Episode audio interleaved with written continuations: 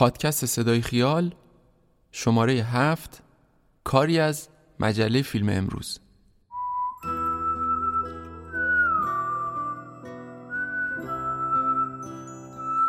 من دامون هستم غنبرزاده و این بار صدای ما رو از حوالی خیابان حافظ کوچه سام سابق میشنوید. سلام. یکی از حامیان این شماره ما شرکت آمود سیره. یه نام با سابقه و خاطر انگیز در خدمات ایرانگردی و جهانگردی. شما در آمود سیر می‌تونین بهترین و ارزون ترین قیمت برای پروازهای داخلی و خارجی رو به راحت ترین شکل ممکن پیدا کنین و در عین حال می‌تونین برای رزرو هتل های داخلی و خارجی هم از طریق همین شرکت اقدام کنین. به هر حال آمود سیر خدمات ویژه‌ای به مشتریاش ارائه میده که برای اطلاع از اونا فقط کافیه با کارشناس های زبدهشون تماس بگیرین. در متن معرفی شماره جدید شماره تلفن این شرکت رو گذاشتیم. بابت این حمایت از آمود سیر ممنونیم.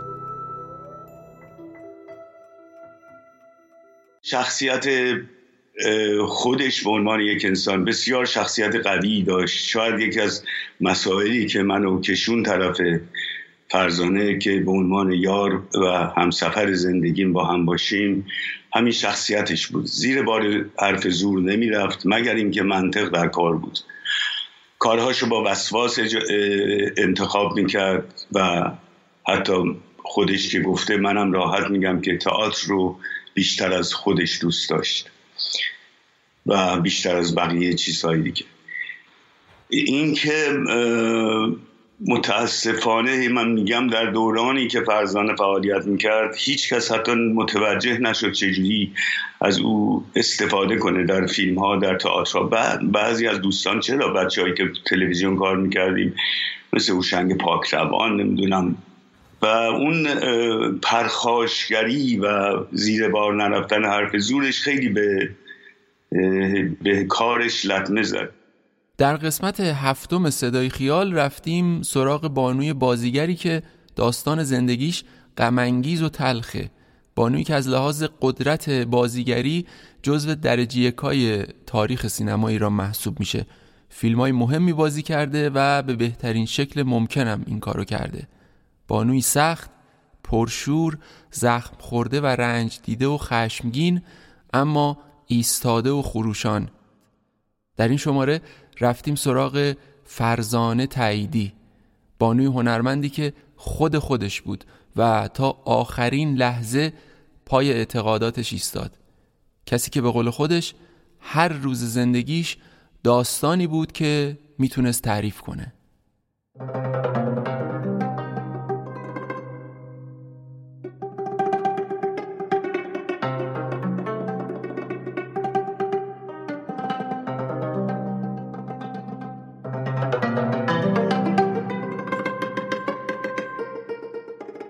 سال 1324 در تهران به دنیا اومد.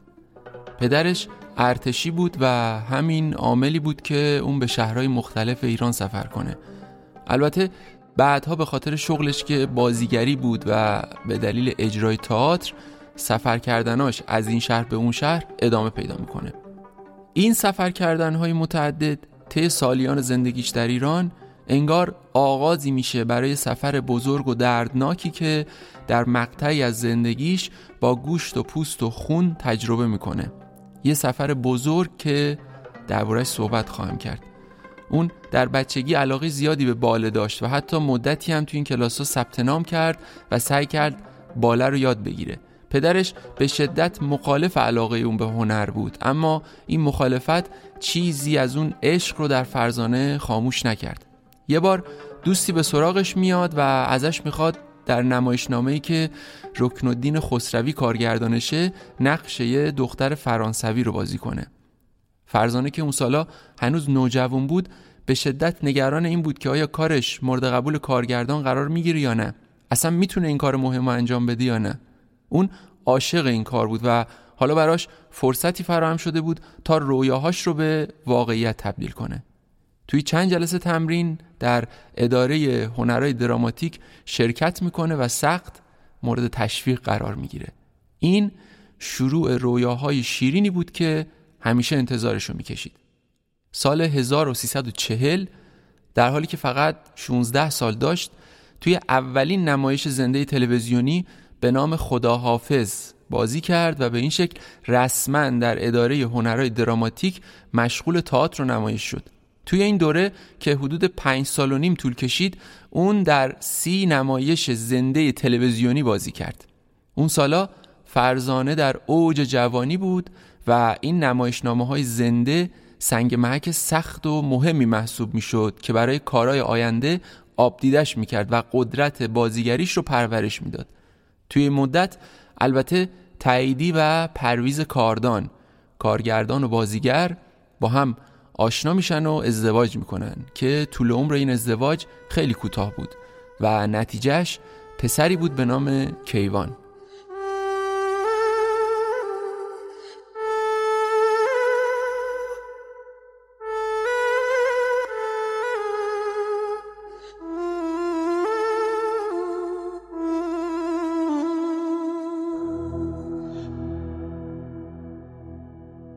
بعد از این دوره زمانی که فرزانه فقط 22 سالش بود و تازه دیپلم دبیرستانش رو گرفته بود تصمیم می‌گیره همراه پدرش بره کالیفرنیای آمریکا.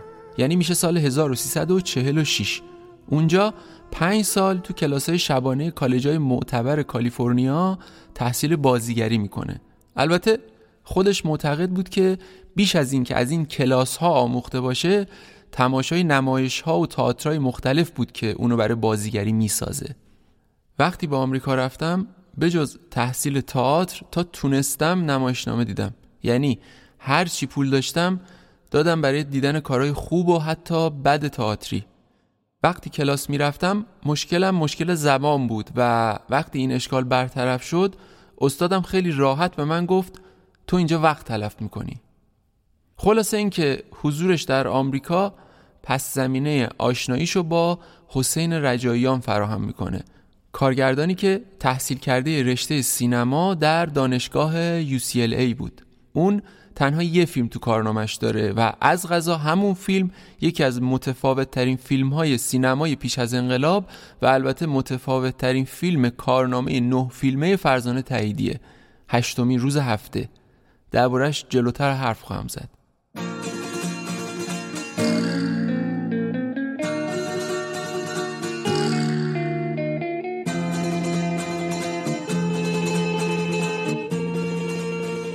فرزانه تاییدی اوایل سال 51 برمیگرده ایران.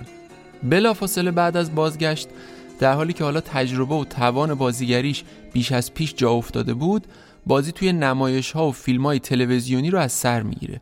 توی این دوره جدید نمایش های مهمی برای تلویزیون ساخته میشه که کسانی مثل پرویز تاییدی که پسرموی فرزانه تاییدی بود هوشنگ پاکروان اسماعیل شنگله و بزرگان دیگه این عرصه این نمایش ها رو کارگردانی می‌کردن.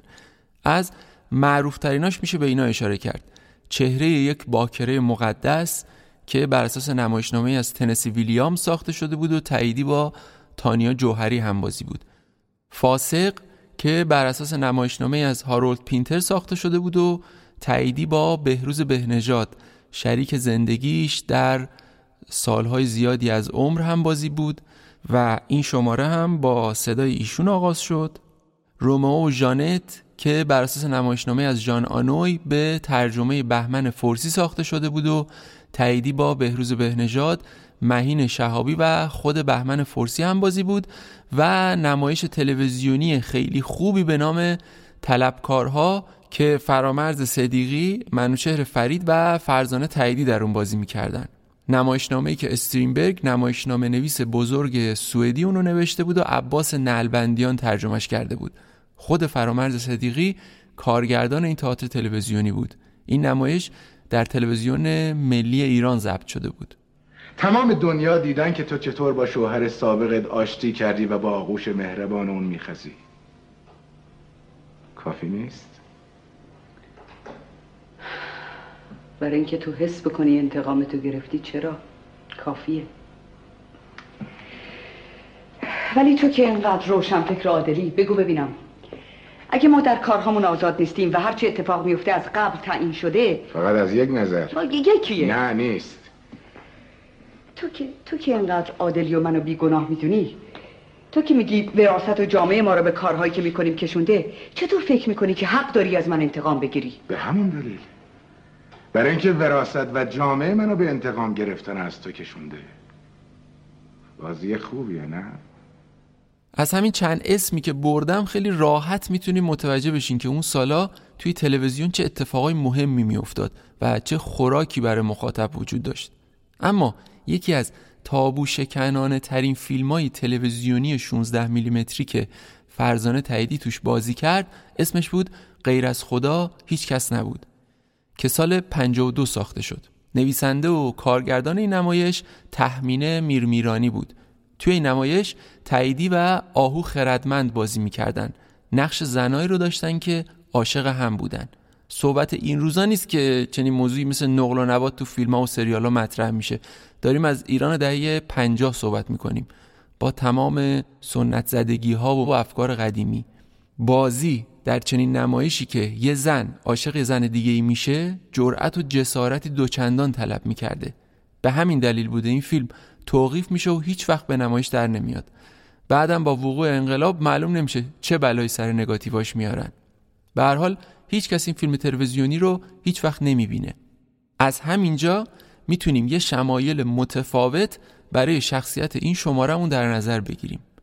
یه زن شجاع و جدا از سنت ها و گیر و گرفت های جامعه که با وقوع انقلاب همه چیزش زیر و رو میشه.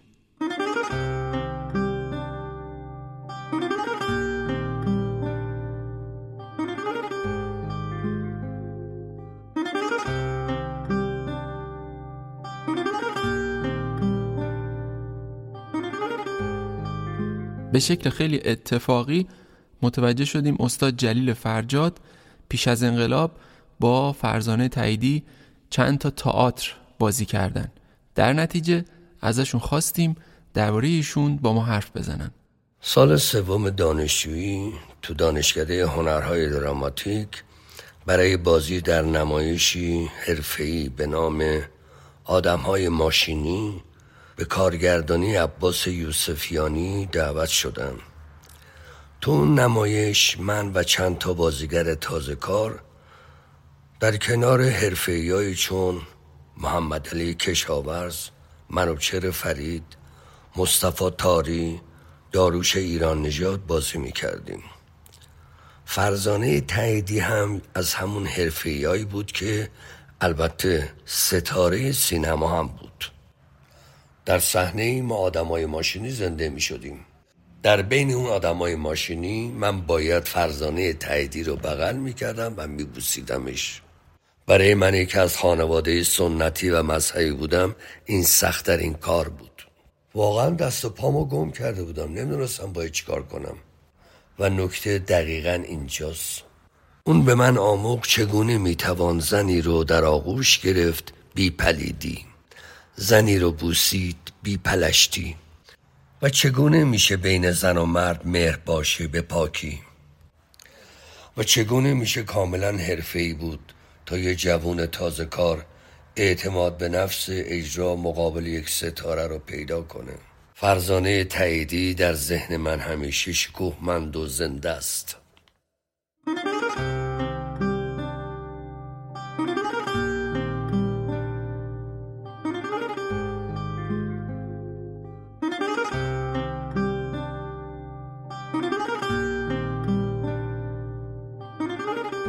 فرزانه تاییدی در سال 51 که وارد سینما شد و جلوتر دربارش صحبت خواهم کرد همزمان چند تا سریال تلویزیونی هم بازی می‌کنه. مثل سریال چنگک ساخته امیر قویدل از معدود سریال های جنایی پیش از انقلاب که به شیوه فیلم های خاشکیان ساخته شده بود و تعلیق و دلهوره داشت. تاییدی دو قسمت از اون سریال بازی کرد.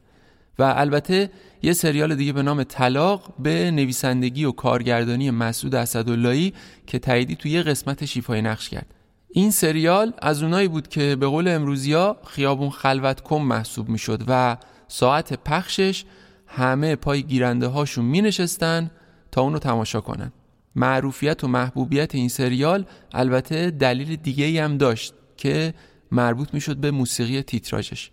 تمی آشنا و خاطر انگیز به آهنگسازی منوچهر چشمازر و تران سرایی اردلان سرفراز و با صدای ماندگار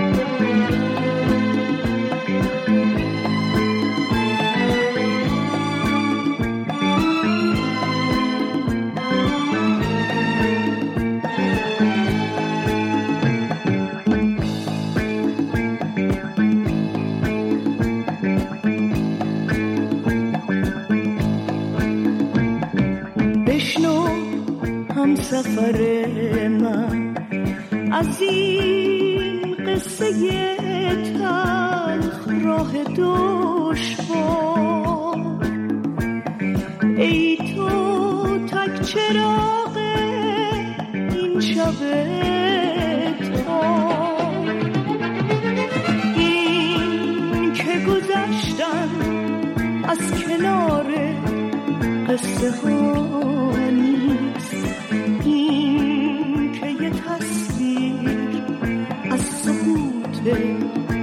گوش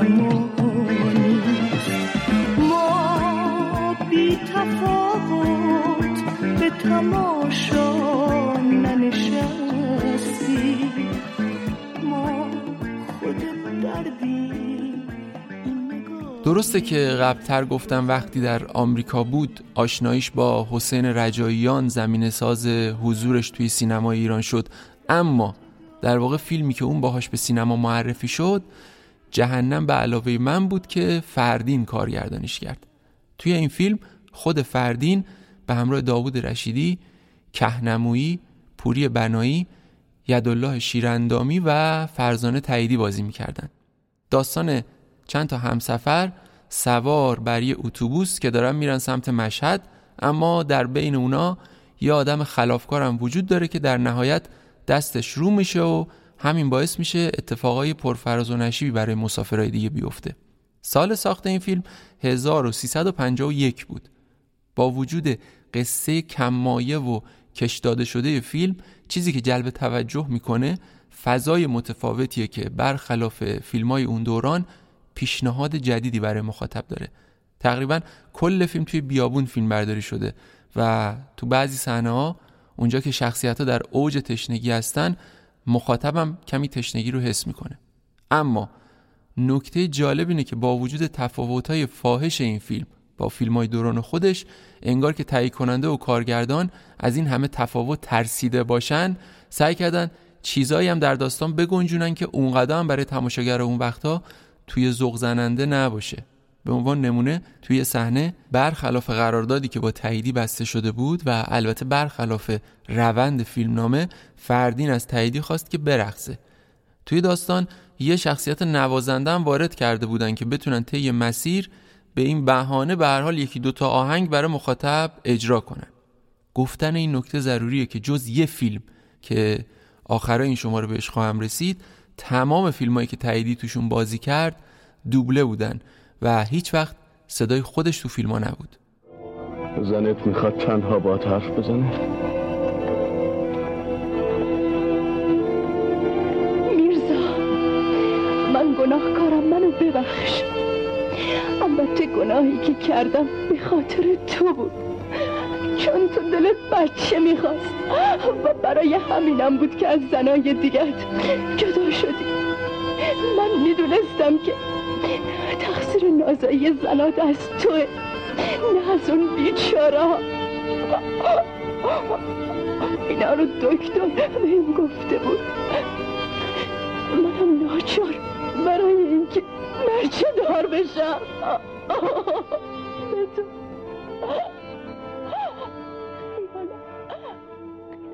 سال 1352 فرزانه تاییدی در فیلم هشتمین روز هفته بازی می‌کنه. گفتم که با کارگردان این فیلم یعنی حسین رجایان آشنا میشه و رجایان همونجا ازش برای بازی توی این فیلم دعوت می‌کنه. تاییدی توی این فیلم در نقش زنی که بهش تجاوز شده بازی می‌کنه. خط داستانی متفاوت فیلم نشون میده که تاییدی توی انتخاب کاراش بسیار با دقت و وسواسی عمل می‌کرده. متفاوت بودن ساختار و فضای فیلم و زمانی بیشتر متوجه میشین که می‌بینین تیتراژ ابتداییش چند دقیقه بعد از شروع داستان روی تصویر نقش میبنده. اما صحنه تو فیلم وجود داره که بسیار معناداره. بعد از تعرض به دختر داستان که تاییدی نقشش رو بازی می‌کنه اون برمیگرده خونه و توی وان هموم جوری شروع می‌کنه به شستن بدن خودش که انگار می‌خواد دست متجاوز رو از بدن خودش کوتاه کنه. این تصویر یه پیام متفاوت با خودش داشت. توی سینمایی که زنها بعد از تجاوز یا خودکشی می‌کردن یا مردا انتقام اونا رو می‌گرفتن توی سینمایی که زنها همیشه زیر سایه مردا بودن تصویر شخصیتی که تاییدی نقشش رو بازی می‌کنه بسیار تابو شکنانه بود. در واقع اون تنها بار تجاوز رو به دوش می‌کشه و انگار به هیچ مردی نیاز نداره. قطعه که در ادامه خواهید شنید مربوط به همون سکانس همومه که گفتم. با صدای پری زنگنه و آهنگسازی لوریس چکناواریان.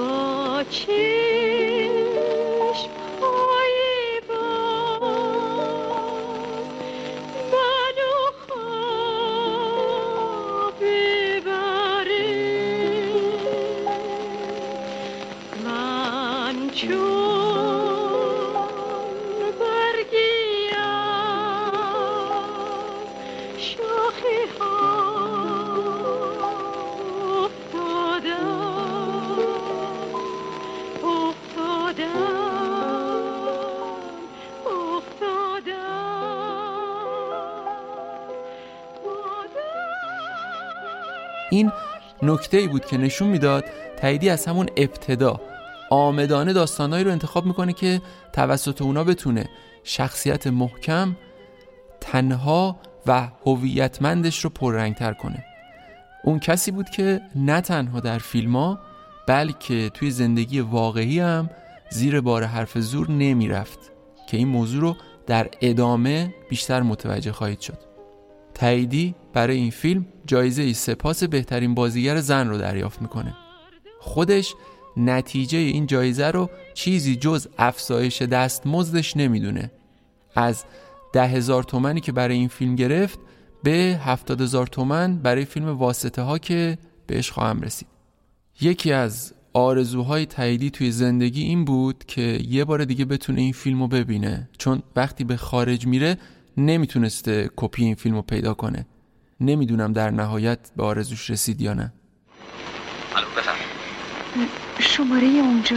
معذرت می‌خوام. این شماره رو دکتر داروساز به من داده من حتما باید به این شماره تلفن کنم چون یه امر حیاتی. بله اون تنها راهی بود که می‌تونستم با شما تماس بگیرم. برای چی خواستیم من با شما تماس بگیرم؟ برای موضوع موشن شما کی هستی؟ راستش من می‌خوام راجع به اون جریان اون پیش آمد هر چی که می‌خواید اسمشو بزنید. من خودم هم نمی‌دونم موشم چرا اینطور شد. حالا شاید شما منو گناهکار بدونید. ولی من خودم رو واقعا مقصر نمی‌دونم. پس مقصر کی؟ دختری که اون شب دیر وقت از اون محل رد می‌شده؟ ببینید من نمی‌دونم چه عاملی مقصر بود. وجود یه زن در اون شب سرد تنهایی یه مرد و یا حرفای وسوسه انگیز اون مردی که تو دواخونه میشه.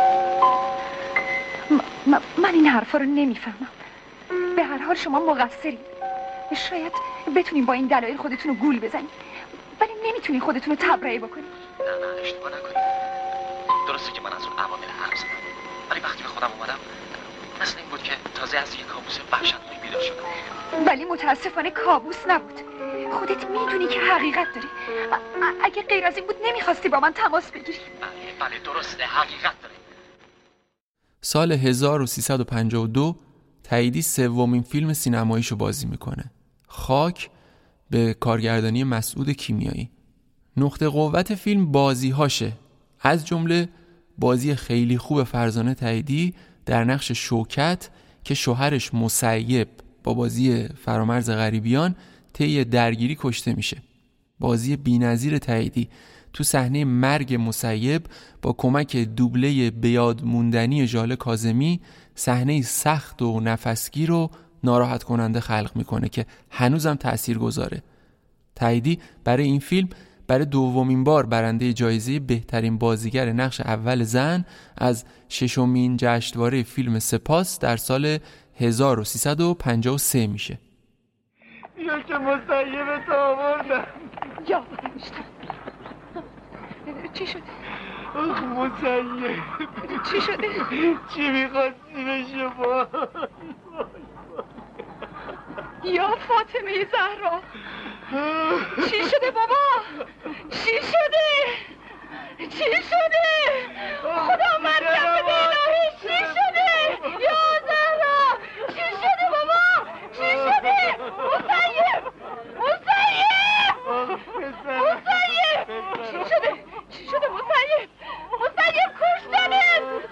خاک دوست دارم دیدی چه خاکی به سرم شد مسیبمو کشتن وای مسیب کجا زدن مسیب مسیب مسیب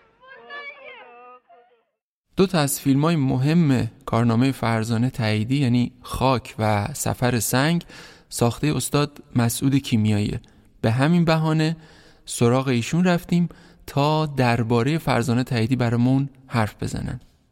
درود به شما. به شدت دوری می‌کنم از این هنرمندان عزیزه دوستم که از این جهان میرن. حالا راجبشون حرفی گفته بشه. فرزانه تاییدی در گفته کوتاه من یک هنرمند و بازیگر به شدت دانسته ای بود و اندازه خودش رو خیلی خوب می‌دونست. تسلطی که به چهره خودش داشت نگاه و گویش خیلی خوب بودن خیلی خوب بودن و این تسلط اگر فرزند در دو فیلمی که با من کار شد هر دوش یک زن روستایی رو بازی کردن.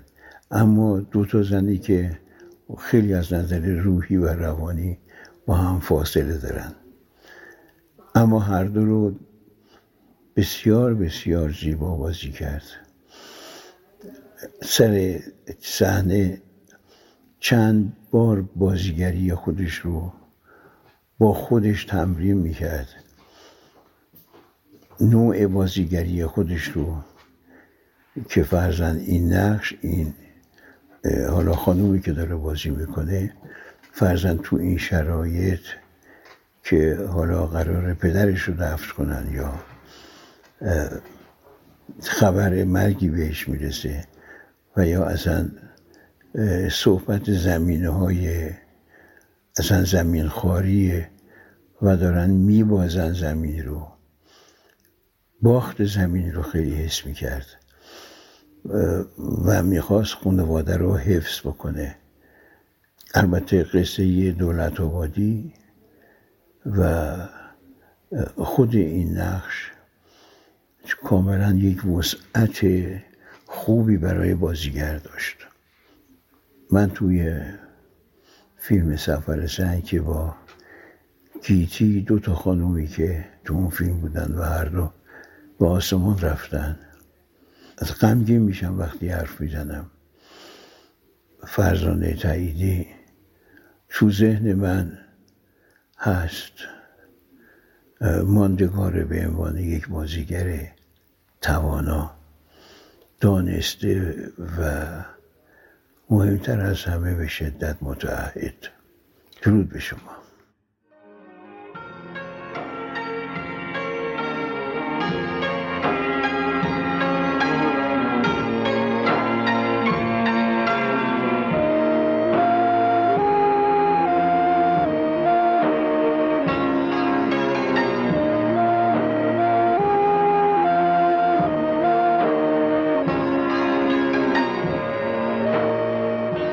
سال 56 همکاری دوم تاییدی با مسعود کیمیایی شکل می‌گیره.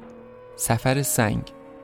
سعید راد گیتی پاشایی حسین گیل جعفر والی از جمله بازیگرایی هستند که تو این فیلم با تاییدی هم بازی میشن.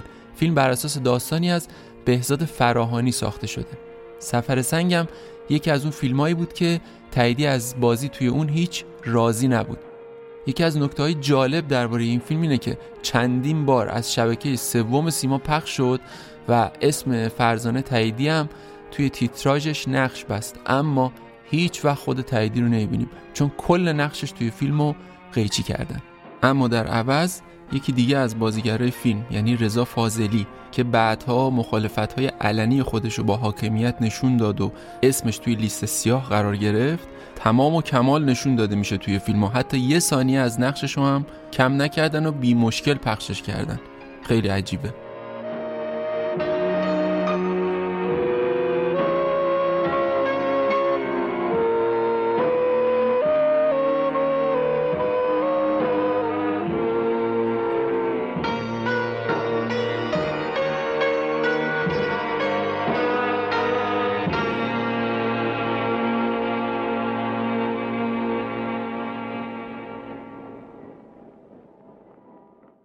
سال 1356 تاییدی در فیلمی به کارگردانی حسن محمدزاده بازی کرد به نام واسطه ها توی این فیلم در نقش دختری جوون به نام محترم بازی می‌کنه که توی یه جایی مثل شهر نو کار می‌کرده.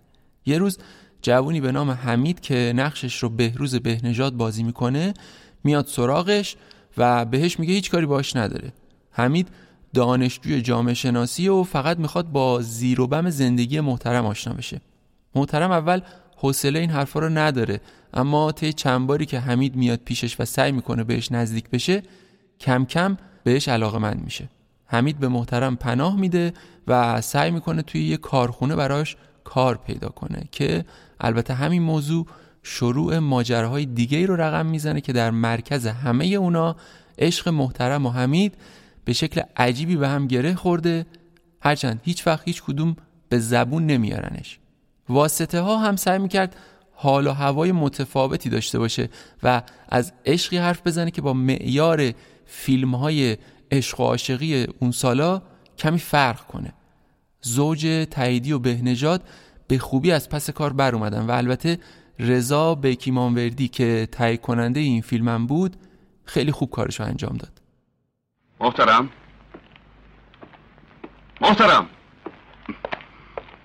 ای کلک چقدر دعا کردی که جلسه امروز من به تعویق بیفته و بتونم تو رو ببرم سینما خیلی خوب بلند بریم می‌خوام ببرمت یه فیلم از پیتر سلرز بازگشت پلنگ صورتی دوست داری؟ دیگه ترجیح میدم اگه بخوام برم سینما خودم تنها برم این چه قیافه که برای خودت درست کردی؟ متاسفانه این قیافه رو واسه تو درست کردم بفرمایید اینجوری؟ خب آره مگه چه بیداره؟ ها؟ آخه زنای شوهردار اینطوری خودشونو درست نمی‌کنن. ولی مردای زندار از اینطوریش بیشتر حالی به حالی میشن. بفرما. لرزون لرزونم کن. دندون دندونم کن. میبخشین آقا. نیناش ناششو دیگه بلد نیستم. خاطره آقای عباس یاری رو بشنوید از پشت صحنه فیلم واسطه ها رفته بودم به پشت صحنه فیلم واسطه ها که موقع ساختش گفته می‌شد به لحاظ مضمون و به لحاظ طراحی قصه و کارگردانی فیلم متفاوتی در حال تولید هست. قرار گذاشته بودم یه روز جمعه توی یک ساختمونی توی یه آپارتمانی صحنه قرار بود گرفته بشه. یادم هست که من وقتی از پله های این ساختمون بالا می‌رفتم شاهد یه سر صدای کلنجار و چالش کلامی بودم که وقتی خودم رسوندم به اونجا متوجه شدم که آره نورا چیده شده و همه چی آماده است و دوربین رو گذاشتن و آقای رضا بیکمانوردی هم جلوی آینه یه لباس کت شلوار خیلی مرتبی پوشیده بود و کراوات و کلاهی هم به سرش گذاشته بود. ولی خانم تاییدی داشت با آقای دلشکی که یکی از تهیه کننده فیلم بود و آقای محمدزاده داشتن با هم دیگه کلنجار کلامی داشتن. و به شدت معترض بود. چون که آقای دلشکیب که گویا یکی از سرمایه گذاران فیلم بود اصرار داشت که خانم تعییدی باید لباس بازتر و جوده بپوشه. و ولی خانم تعییدی می‌گفت نه من هرگز همچی کاری رو نمی کنم قبل از قرار دادم که فیلم نامه رو خوندم اصرار کردم که دقیقا به شرط بازی می‌کنم که طبق همین فیلم نامه باشه. و حتی در مورد نوع پوشش هم هم با تهیه کننده های فیلم صحبت کردم. یادم هست که مرتب اشاره می‌کرد که آقای بیکمانوردی شما یادتونه و بیکمانوردی خیلی وارد این دعوا نمی‌شد. آخرش هم کار به جایی رسید که او به حالت قهر محل فیلم برداری رو ترک کرد و واقعیتش اینه که اصلا صحنه به هم خورد و اون روز اصلا هیچ پلانی گرفته نشد. سال 1356 تایید یکی از معروف ترین فیلم کارنامهش رو بازی کرد. فریاد زیر آب.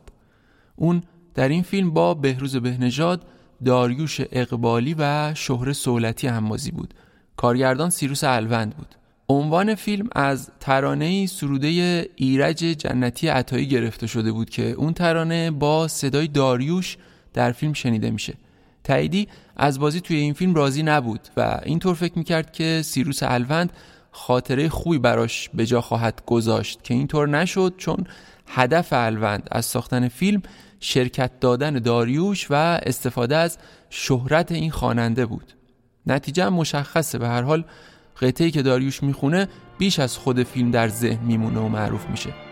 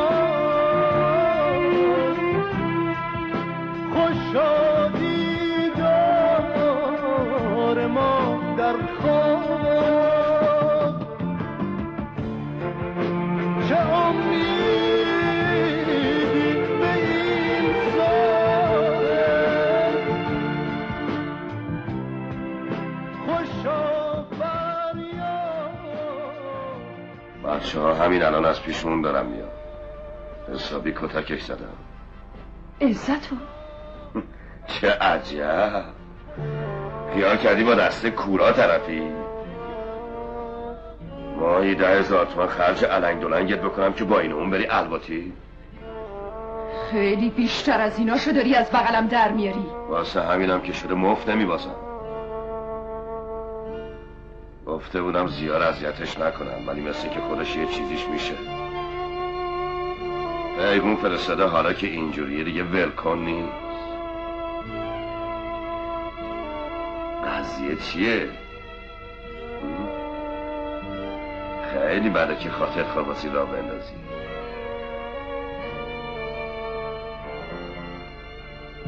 اگه هواییت کنه میدم از تنبون آویزونش کنم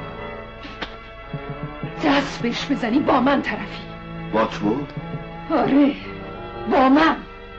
منم تو این چند سال چهار تا دمکروفت شناختم. هر موقع بخوام عین کاغذ مسترا میندازن دور! به خاطر مشغله که آقای سیروس الوند داشتن این امکان رو پیدا نکردیم که حضوری ببینیمشون. در نتیجه زحمت این کار گردن آقای یاری افتاد که یک تماس تلفنی بگیرن با آقای الوند و گپ و گفتی درباره فریاد زیر آب و همچنین فرزانه تاییدی بزنن که با هم میشنویم. چجوری شد که این چهره برای اون نقش انتخاب شد؟ فیلم فریاد زیر آب اساسا به دلیل اینکه بهرزل و بهنجاد و داریوش اومدن سراغ من که یه فیلم بسازیم که یه جورای محمود قربانی تهیه کنندش باشه و فلاینا چون به حال یه بده مالی با داروش داشت. و بعد دیگه چون محمود قربانی کارت تهیه کنندگی نداشت و من همون موقع با جورک و اینا قرارداد داشتم من اینا رو همه رو به هم منتاج کردم.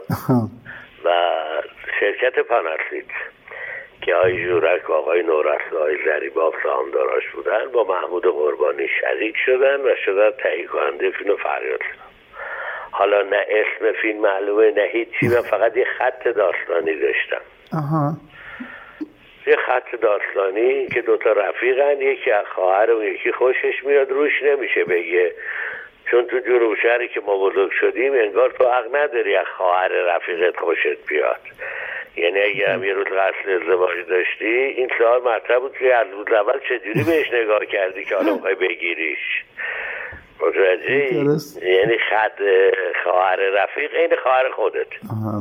یعنی تو حتی اگر حسنیت داشته باشی خب اون موقع این جسارت وجود داشت که انقدر این نمی‌گفت که خود دختره به برادره میگفتش که من رفیقت رو دوست دارم. این یک جلسه تابوی شکسته می‌شد توی اون زمان این طرح قصه بالاخره با بازیگران رو همه رو انتخاب کردیم و اینا.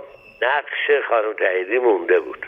من دیدم وزن بازیگرای خورده داره کابارهی میشه. یعنی داریوش هست شهره سلطی هست اونور بهنجات هست. وجود فرزانه تاییدی یک بالانس ایجاد می‌کرد که فیلم ورته استفاده از خواننده ها نیفته. چه جالب. متوجه بله درسته. یعنی اگر من داریوش و شهره رو این بردارم فرزانه و تاییدی و بهنژادم اون بردارم که جفتشون بازیگر تئاتر هم بودن. یعنی اشاره کرد که اولش یه قصه یه سطری بود که در واقع دو سه سطر بله. آره. اون وقت بعد این بعد از یعنی چجوری یه دفعه این تبدیل به, یعنی در طول فیلم برداری اضافه شد؟ نه این بعدش منو بردم پیش قربانی. آقای قربانی هم خوب یه فیلم شروع کرده بود با یج قادری که داروشو به نشاد بازی می‌کردن و اون فیلم بعد از چند جلسه ای به دلایلی حالا بیرون از بحث ما تعطیل شده بود. و خب این قرارداد به و داریوش با قربانی مونده بود. بعد قربانی زود دست چک در آورد. گفتم آقا حالا صبر کن حالا ما هنو قصه ای نداریم یه خط فلانم خیلی خوشش اومد. و اول نفری از که معرفی کردم من خواستم چک بدم نگرفت. چون من تا به پنج شیش تا کارگردان چک دادم. و هنوز فیلمی خلاصه شروع کردم به تا دیگه اینا رو با جورک و اینا اینا رو به هم کردم و تکلیف روشن شد. حالا می‌دونیم که یه قصه ای داریم که دو نفر توش قطعا بازی دارن داریوشه و پیروز برجا برجادم خیلی کمک می‌کرد.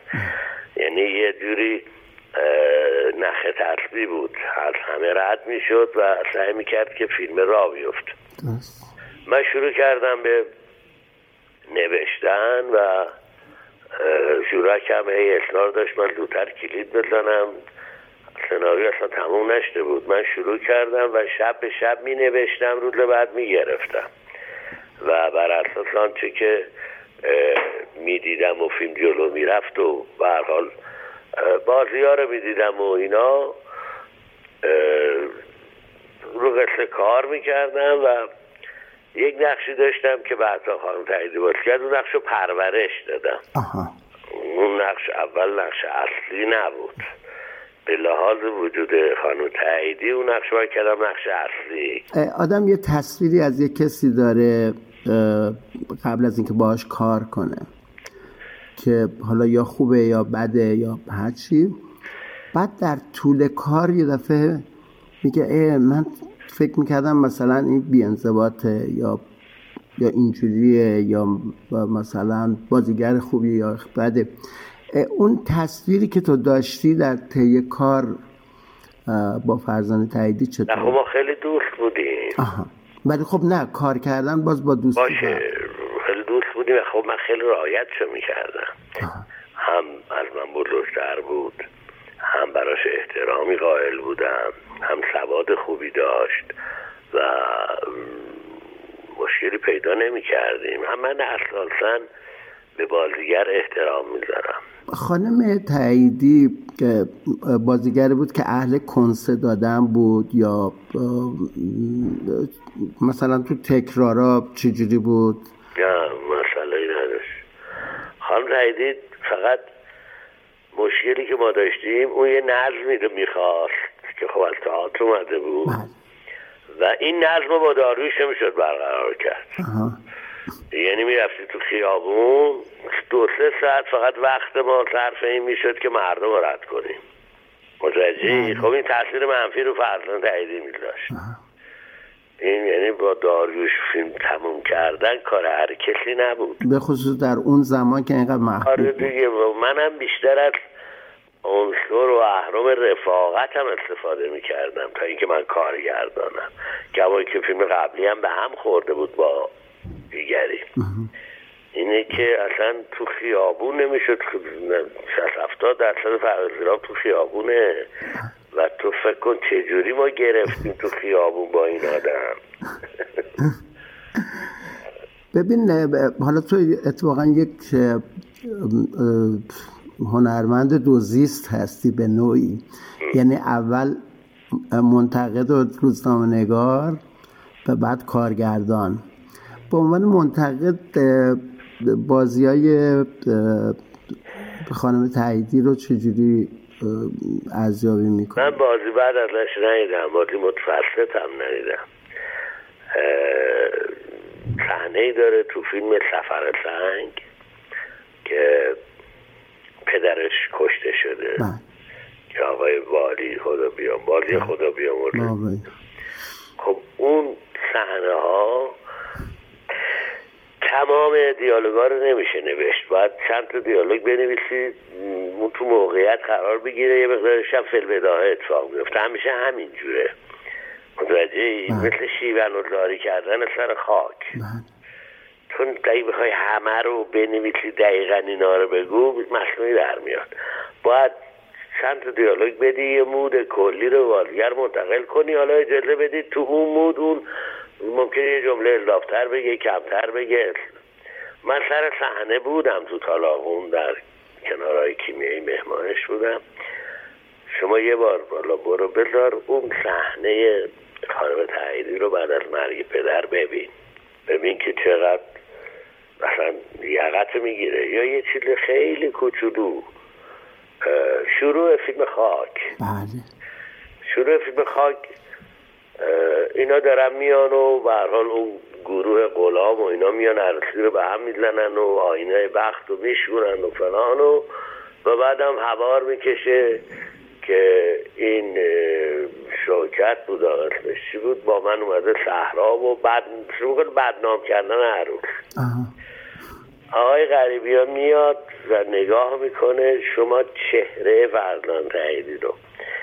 که میگه دروغ داره میگه. رو ببین و هم یه خط دیالوگه جمله نمی‌دونم میگه به موسی جعفر دروغ بیم چیزی شما بذار ببین ببین چقدر انگار پنج تا پلان باطی کرده. انگار یه صفحه آچار دیالوگ گفته. اینقدر پر این حس این چشم.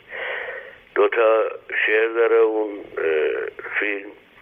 یکیش که اجازه هست که مطرحش از کوه می‌ذارم رو دوشم رفت در جنگ و بودم این شعر مال آقای رضا عطایی مرحوم رضا عطایی بله. دوست سعیمی داود نشاد بود که تو فیلمش هم بازی می‌کرد. و یه روز این شعر رو بر خوند. گفتم اینو بده بدیم بخونن. گفت فقط اگه داریوش بخونه من دوست دارم. من روی کاغذ یادداشت کردم گفتم مطمئن باش اگر خواستم از این شعر استفاده کنم میدم داریوش بخونه حالا اصلا نه بحث فریاد زیر آب یه سال قبل از شروع اون فیلم بود موقع اصلا قرار نبود. ولی این شعر به من امانت پیش من بود. این آدم بعدها تو فیلم داوود نژاد توی موشکن بندر ارزلی افتاد توی دریا و غرق شد و چند روز تلاش داوود نژاد و قواسا و به حال نیروهای امداد و اینا نتونستن این تفلک و جنازش رو پیدا کنن. و بر من خیلی تراژدی بود که این تو شعر میگه موج از دریا می‌گیرم و خود موج دریا اینو گرفت و برد.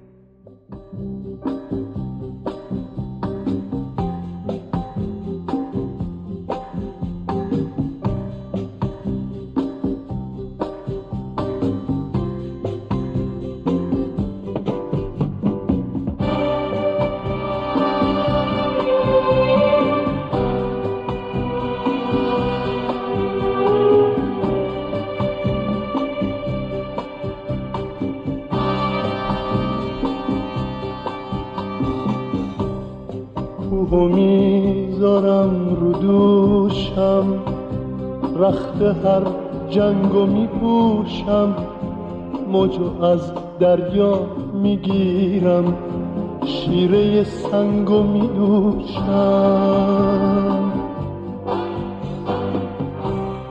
میارم ماهو تو خونه. می‌گیرم باد و نشونه. همه خاک زمینو میشمرم دونه به دونه. اگه چشمات بگن آره هیچ کدوم کاری نداره. اگه چشمات بگن آره هیچ کدوم کاری نداره.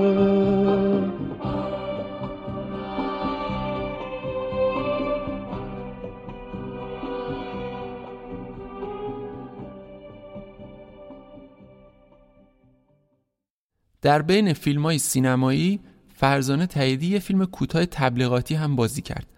تنها فیلم کوتاه تبلیغاتی تاییدی در زندگیش که کارگردانش بهروز بهنژاد بود. خود تاییدی ازام می‌کنه که دستمزدی که برای این فیلم کوتاه تبلیغاتی گرفت بیشتر از دو تا فیلم سینمایی بوده. ضمن اینکه فیلم برداریش هم دو سه روز بیشتر طول نکشید.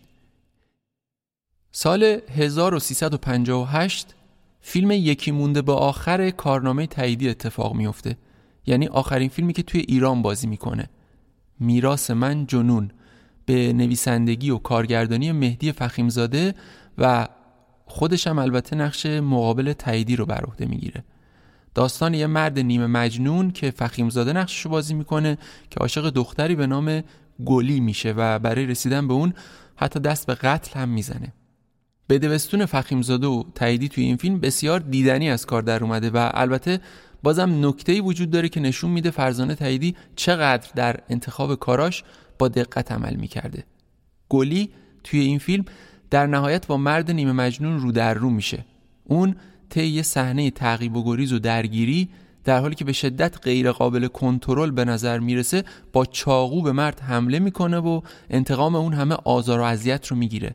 اینجا بازم با شخصیت زن هویتمندی مواجه هستیم که خودش دست به کار میشه تا انتقام خودش و بقیه رو از قاتل نیمه دیوانه بگیره. یه شخصیت جسور عین خود فرزانه تاییدی که هرچند به گل و کسافت آغشته میشه اما در نهایت حرف خودشو به کرسی میشونه. میراث من جنون به قول خود تاییدی آخرین فیلمی بود که زنی بدون هجاب توی یه فیلم ایرانی نشون داده می‌شد.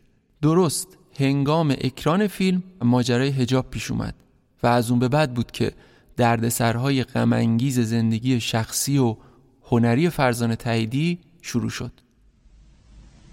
شما شما اینجا چی کار می‌کنی؟ من؟ من؟ هیچی. می‌خواستم هیچی. امروز تو اداره نتونستم شما رو ببینم. نذاشتن چای بیارم. شما چرا دست بر نمیدارین؟ چی از جون من می‌خواین؟ من؟ من هیچی. ببین آقا جون با اون اداهای احمقانت آبروی منو تو اداره بردی. حالا بلند شدی اومدی اینجا که چی؟ من که کاری نکردم. دیگه چی کار می‌خواستی بکنی؟ با اون اداهایی که هر روز از خودت در میاری منو مسخره همه کردی. برو آقا جون برو دنبال کسی که در حد خودت باشه.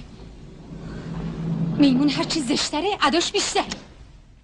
مؤسسه فرهنگی هنری معتبر کارنامه با مدیر مسئولی نگار اسکندرفر اولین و تنها مؤسسه آموزشی ایرانی عضو اتحادیه جهانی مدارس سینمایی یوراسیا برگزار کننده دوره های بازیگری مقدماتی و حرفه‌ای و همچنین برگزار کننده کارگاه ها و دوره های آموزشی در زمینه های ادبیات و تئاتر و سینما حامی این شماره ما هستند که ازشون ممنونم.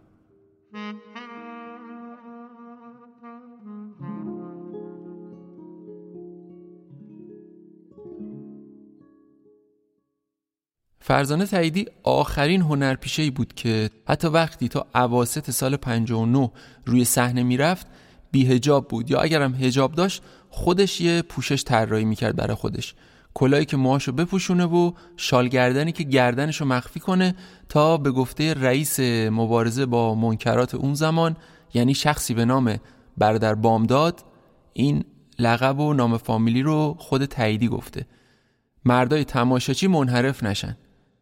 البته تاییدی به نقل از برادر بامداد لفظ دیگه به کار برده که من برای رعایت ادب ناچار شدم تغییرش بدم.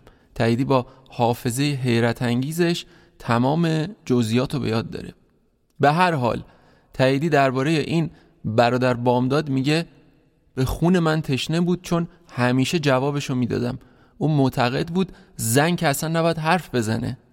اما برادر بامداد خبر نداشت که زنی مثل فرزانه تاییدی کسی نبود که به این راحتی دست از اعتقاد و نظرش برداره و مهر سکوت بر دهانش بزنه.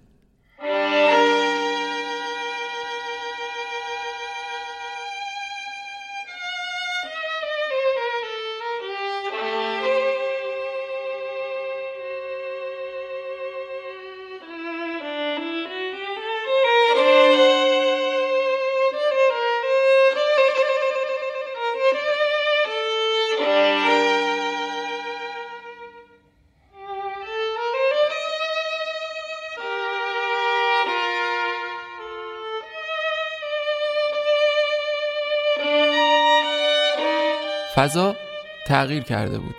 هرچند فرزانه تاییدی همچنان در اداره تئاتر استخدام بود و همراه با بهروز بهنجاد سعی می‌کرد با هر بدبختی شده چراغ تئاتر رو روشن نگه داره اما راه بسیار سختی در پیش داشت. بعد از میراث من جنون فیلمنامه های زیادی بهش پیشنهاد شد اما همگی آثاری مذهبی و تبلیغی بودند که با روحیه تاییدی به هیچ عنوان جور در نمی اومدن و در نتیجه همگی رو رد کرد. یه روز که رفته بود اداره تئاتر متوجه شد روی تابلو اعلانات یه اعلامیه زدن و نوشتن. از این تاریخ به بعد علی نصیریان و فرزانه تاییدی در این اداره سمتی ندارن. خیلی جا خورد. تنها چیزی که بعد از چند بار مراجعه تاییدی به اداره اتفاق افتاد کاغذی بود که دستش دادن و توش نوشته بودن خانم فرزانه تاییدی. شما مازاد بر احتیاج تشخیص داده شده اید و از این رو از این پس تمام حقوق و مزایای شما قطع خواهد شد. هیچ وقت متوجه نشد چرا مازاد تشخیص داده شده و اصلا مازاد بر احتیاج یعنی چی؟ بعد بهش گفتن اگه بیاد برای خانوما تدریس بازیگری کنه و به اونا بگه عاقبت این کار جز فحشا نیست حقوقش دوباره پرداخت میشه. خب معلومه که اینو هم با قاطعیت رد کرد. به هر حال اون فرزانه تاییدی بود.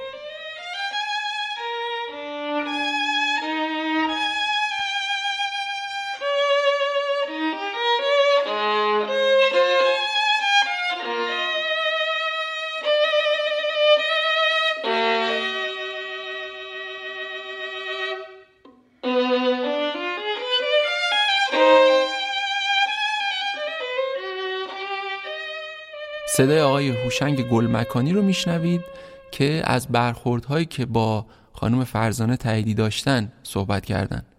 من فرزانه تاییدی رو فقط دو بار دیدم. یک بار سال شیش بود که رفتم باش مصاحبه ای بکنم برای مجله ستاره سینما. رفتم خونش که توی خیابون شاهرود خیابون کوتاه شاهرود از نزدیک میدون فردوسی. اونجا باش مصاحبه کردم و چیزی که به خاطرم موند یک زن خیلی قوی و متکی به نفس بود. حالا هر وقت که از اون سر خیابون شاهرود رد میشم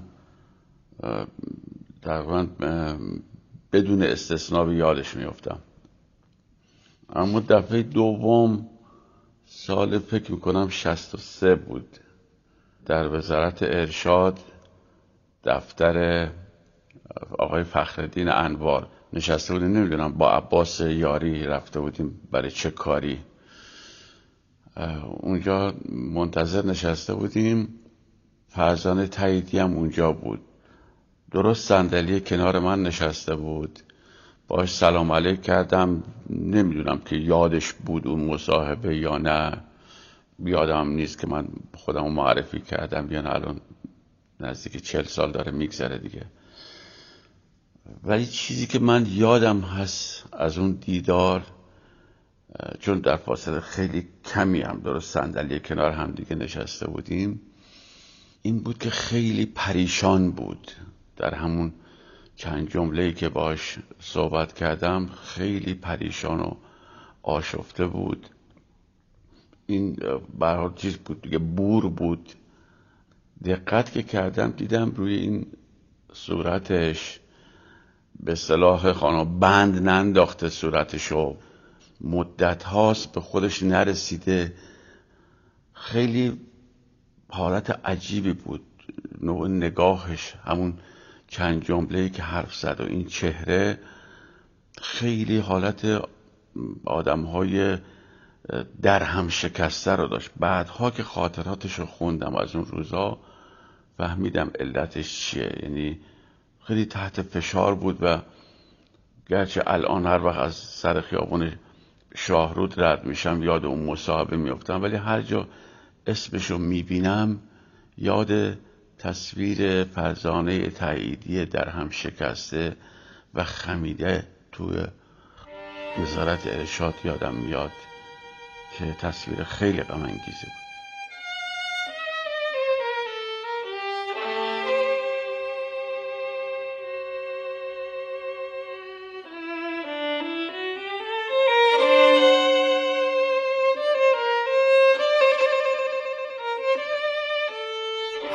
زندگی من داستانی بود که می‌تونم تعریف کنم. تو شروع صحبتام این جمله مهم تاییدی رو نقل قول کردم. اون زمانی اینو گفت که یاد خاطره های تلخ و گزنده دوران خونه نشینیش توی تهران میفته دوران بیکاری دوران آزار و اذیت دورانی که به قول خودش از درون تحلیل می‌رفت و روحش خورده می‌شد. دورانی که وضع زندگی خودش و همراهش بهروز بهنژاد روز به روز بدتر می‌شد. ناصر مهاجر توی کتاب دو جلدی گریز ناگزیر با سی نفر از کسایی که بعد از انقلاب ناچار به کوچ اجباری از ایران شدن مصاحبه کرده و فرزانه تاییدی یکی از اون سی نفره که شرح اتفاقها و مصیبتهای زندگیشو با تمام جزئیات اونجا تشریح کرده اون حتی نام آدمایی که در راهروهای به ظاهر بی انتهای اداره تئاتر رو اداره ارشاد و فرهنگ میدووندنش اذیتش می‌کردن و بهش کنایه می‌زدن فراموش نکرده بود. همه چیز رو تا ریزترین جزئیات به خاطر داشت. اون شرح جز به جز اتفاقهایی که براش پیش اومد و نه تنها در اون مصاحبه بلند توی کتاب گریز ناگزیر گفته بلکه توی سایتش هم این ماجراهای عجیب و تلخ رو به سریح ترین شکل ممکن تعریف کرده. سایتی که تا زمان حیاتش فعال بود و تاییدی خاطره هاشو اونجا نقل می‌کرد. اون همیشه و همیشه ارتباط تنگاتنگی با مردم داشت و حتی اگه یه بار به سایتش سر بزنین متوجه میشین که دونه دونه جواب همه کامنت های مردم رو با حوصله تمام داده چون خودش یه بار گفت همیشه دوست داشتم با مردم وطنم. مردمی که منو به شهرت و محبوبیت رسونده بودن از نزدیک در تماس باشم. تو یکی از پستایی که نوشته این متن رو میشه خوند. من هیچ وقت در ایران صاحب خانه نبودم. بنابراین زمانی هم که انقلاب اتفاق افتاد چند سالی بود که در آپارتمانی چهار اتاقه در خیابان شاه رضا نزدیک به میدان فردوسی زندگی می کردم. تنها خوبی و مزیتی که این آپارتمان برای من داشت نزدیک بودن آن به اداره برنامه های تئاتر بود و اصلا به خاطر همین اجاره کردم که صبحها با یکی دو دقیقه پیاده روی سر وقت به تمرین های تئاتر برسم. با نفوذ انقلابی ها به اداره تئاتر و متوقف شدن فعالیت های معمول دیگر نزدیکی منزل به آنجا مزیتی نداشت. ولی یکی از مزایایی که از همان اول در مورد این محل دوست داشتم این بود که از پنجره آشپزخانه و اتاق جانبی آن که با زاویه 90 درجه بان چسبیده بود اولین منظری که چشم را می گرفت مرتفع ترین نقطه سلسله جبال البرز در شمال تهران بود. همان کوه بلند شکوهمندی که برای همه مردم تهران نشین آشناست. همان تکه کوه که همیشه با مقداری برف پوشیده است و با تغییر فصل مقدار برف نشسته بر قله کوه کم و زیاد می شود. هنوز وقتی چشمانم را می بندم شکل و فرم آن تک از کوه البرز را می بینم و به راستی که دلم برایش تنگ است. بله اون از پنجره خونش تمام وقایع رو می‌دید و البته می‌دید که تمام دلخوشیهاش ذره ذره تحلیل میرن کنار پنجره ایستاده بودم و باورم نمی‌شد چه می‌بینم. به جز اره های برقی با هر وسیله‌ای که تیز است می‌برند قطع می‌کنند اره می‌کنند. همه و همه گیاهان زیبا و یاسهای خوشبو را از ریشه در میآورند.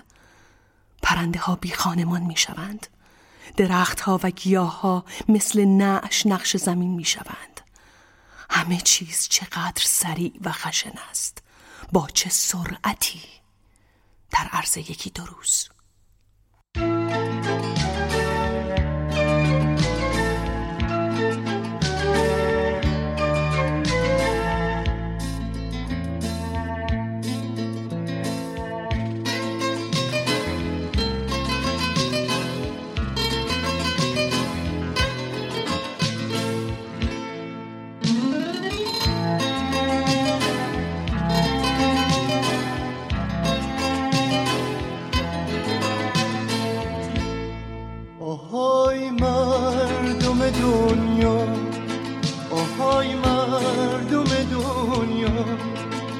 گله دارم گله دارم.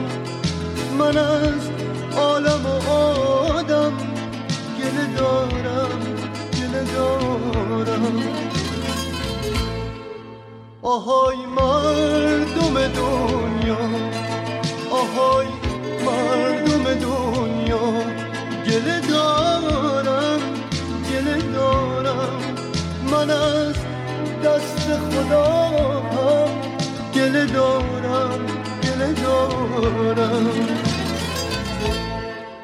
شما که حرمت عشق و شکستید کمر به کشتن عاطفه بستید شما که روی دل قیمت گذاشتید که حرمت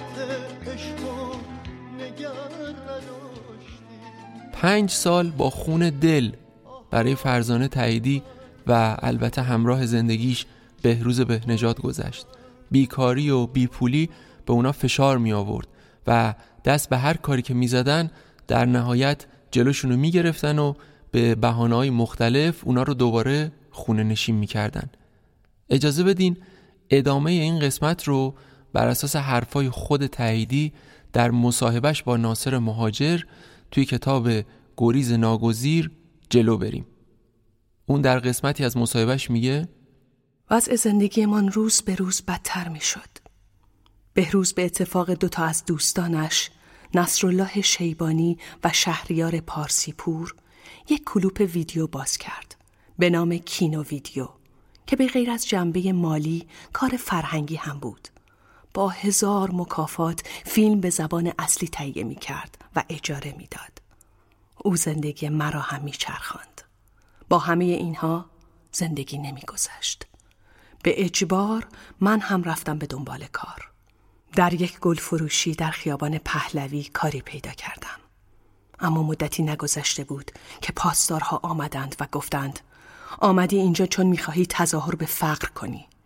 یکی از پاسدارها یواشکی گفت خانم تعییدی من نوکرتم هم تو را دوست دارم و هم آقا بهروز را فیلم های تو را هم از بازار سیاه گرفتم و ده بار دیدم.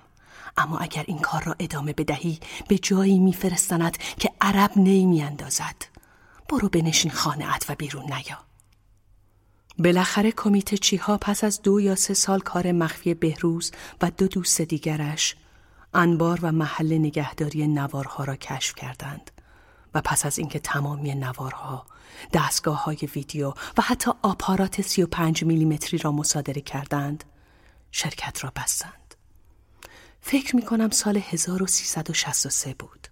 آن زمان افرادی که پس از انقلاب از کار اصلیشان بیکار شده و هنوز هم بیکار بودند در مقابل بازار صفویه کنار خیابان پهلوی اتومبیلشان را پارک می کردند و روی تاق یا صندوق عقب آن اجناسی را می فروختند. بهروز هم همین کار را کرد. اما چون چهره شناخته شده بود، اتومبیلش را در خیابان شمالی بازار صفوی پارک می کرد. در کوچه‌ای که تئاتر کوچک تهران در آن قرار داشت. دوستی داشت که کفش های زنانه خارجی در اختیار بهروز میگذاشت که در آنجا بفروشد. با اینکه این کار برایش بسیار سخت بود ولی دو یا سه بعد از ظهر برای کار رفت. خانم ها دور او جمع می شدند. فروشش هم خوب بود. فکر می کنم روز سوم بود که ماموران کمیته هجوم آوردند به این محل و فقط هم سراغ بهروز رفتند. وقتی با اعتراض شدید مردم روبرو شدند، مردم را متفرق کردند و بهروز را گرفتند و با خود بردند. در کمیته پس از اینکه کلی نصایح به او کردند در نهایت به او گفتند این بار از گناه تو میگذریم اما باید یک تعهد نامه امضا کنی مضمون تعهدنامه‌ای که او امضا کرد این بود که اگر او را باز هم در حین کار ببینند مستقیم به زندانش خواهند برد. جرم او تظاهر به فقر ذکر شده بود. در نهایت بهروز از کار افتاد و من هم بعد از ماجرای گل فروشی دوباره خانه نشین شدم. تاییدی که در هیچ زمان و هیچ مکانی اهل لحن ملتمسانه و کلا اهل التماس کردن نبود و از غذا همیشه هم اعتراض کرد و کوتاه نیومد طبعا کار سختری داشت و مجبور بود سختی های زیادی رو به جون بخره. سختی هایی که وقتی میشنوین فکر می‌کنین در حال تماشای فیلم هستین.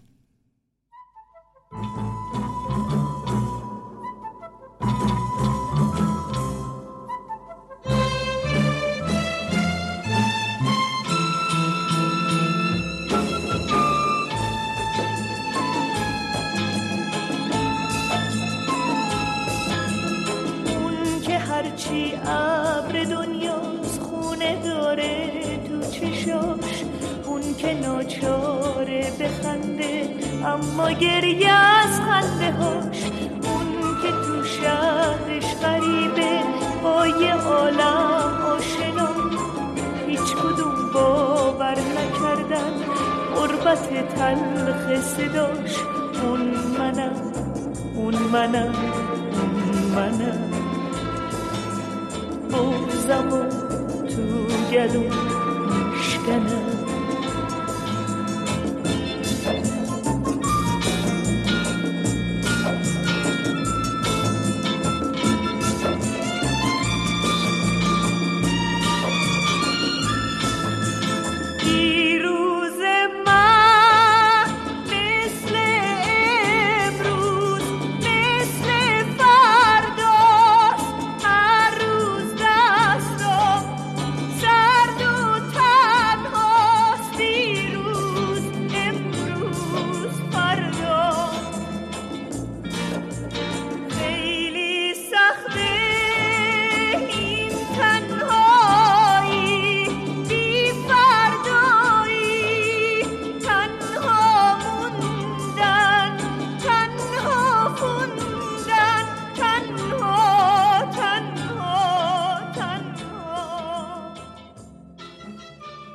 بعد از کلی آزار و اذیت سالها بیکاری و چندین بار بازداشت به بحانه های واهی از جمله مثلا اینکه اون مذهب بهایی داره و جزو اقلیت هاست. و اتفاقا این نکته بود که خودش هیچ وقت اون رو نپذیرفت و همچنان که توی وبلاگش هم به سراحت اشاره کرده هیچ وقت کسی هیچ مدرکی از اینکه اون بهاییه به دست نیاورد.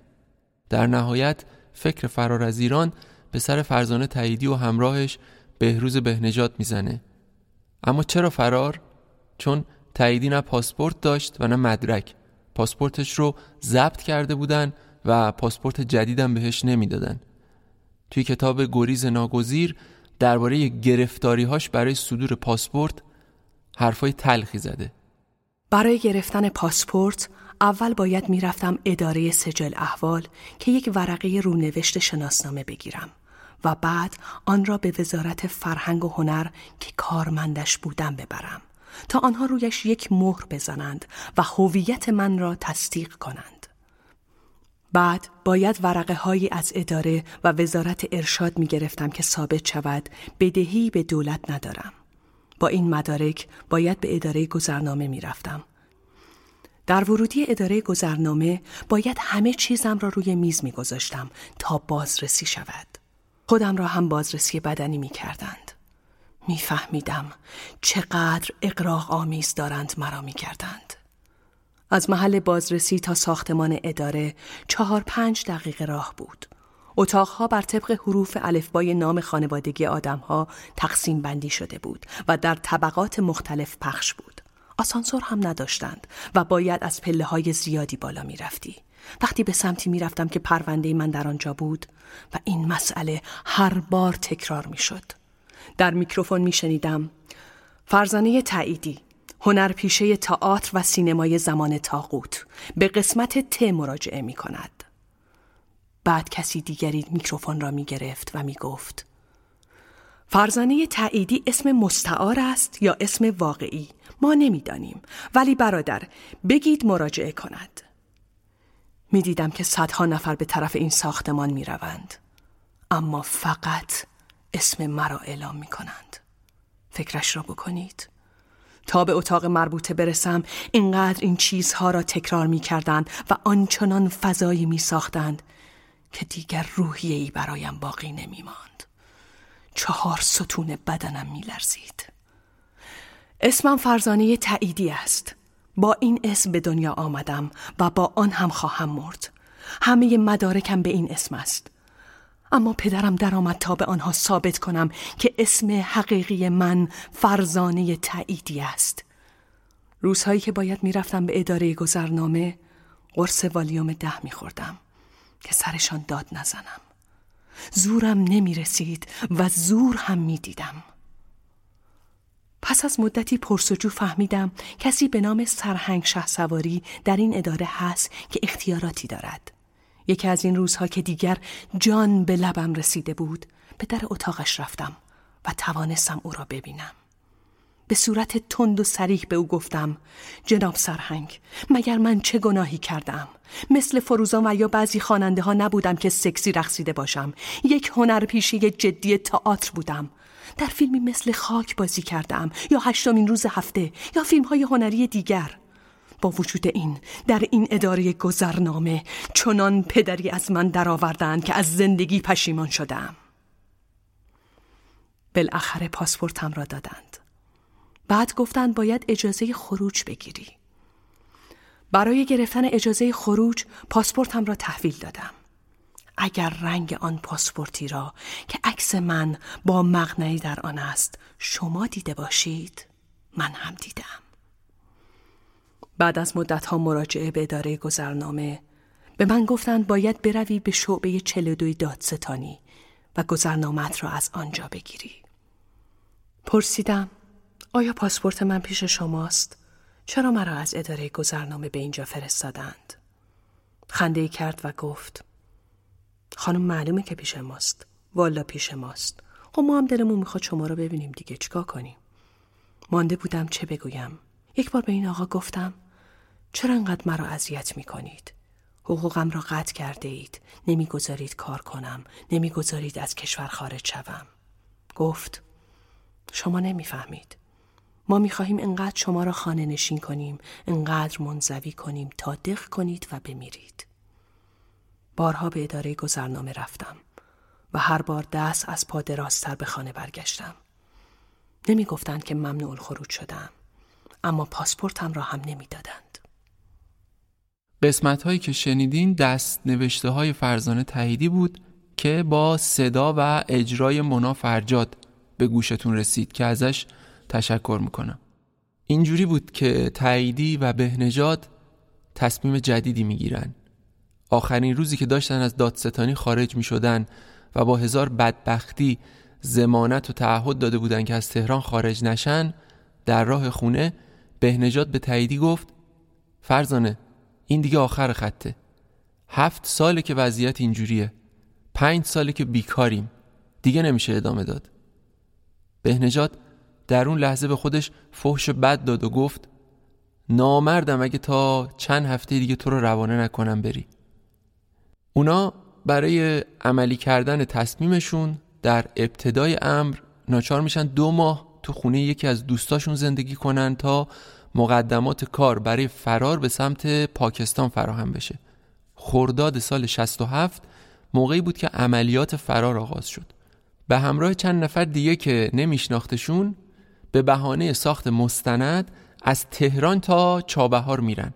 بعد از اون تاییدی با تغییر رنگ مو و ابرو باید هویت خودش رو پنهان می‌کرده.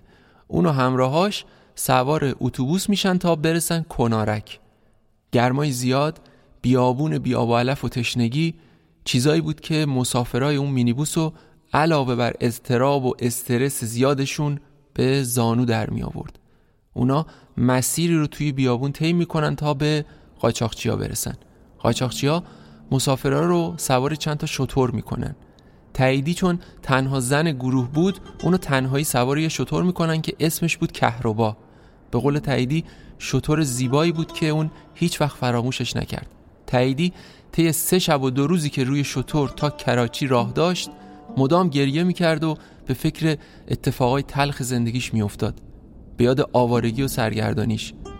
گرما و سختی راه یه طرف آزار و اذیت قاچاقچی ها هم طرف دیگه.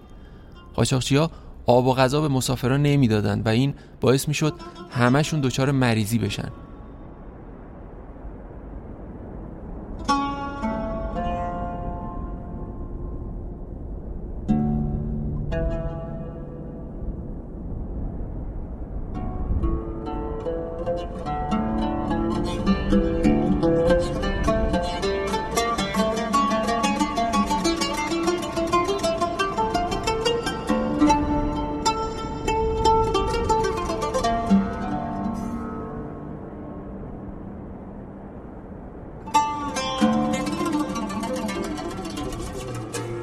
بعد از بدبختی های فراوون به کراچی می‌رسن. اما اونجا هم به مدت یه هفته زندانی میشن.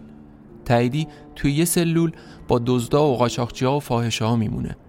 شهر مصیبت های این روزای سیاه فرزان تاییدی اونقدر جزئیات داره که آدم بعد از خوندنش دچار خفقان میشه و با خودش میگه چطور ممکنه یه بازیگر درجه یک و یه هنرمند متعهد اینطور از آب و خاک خودش سرگردان بشه.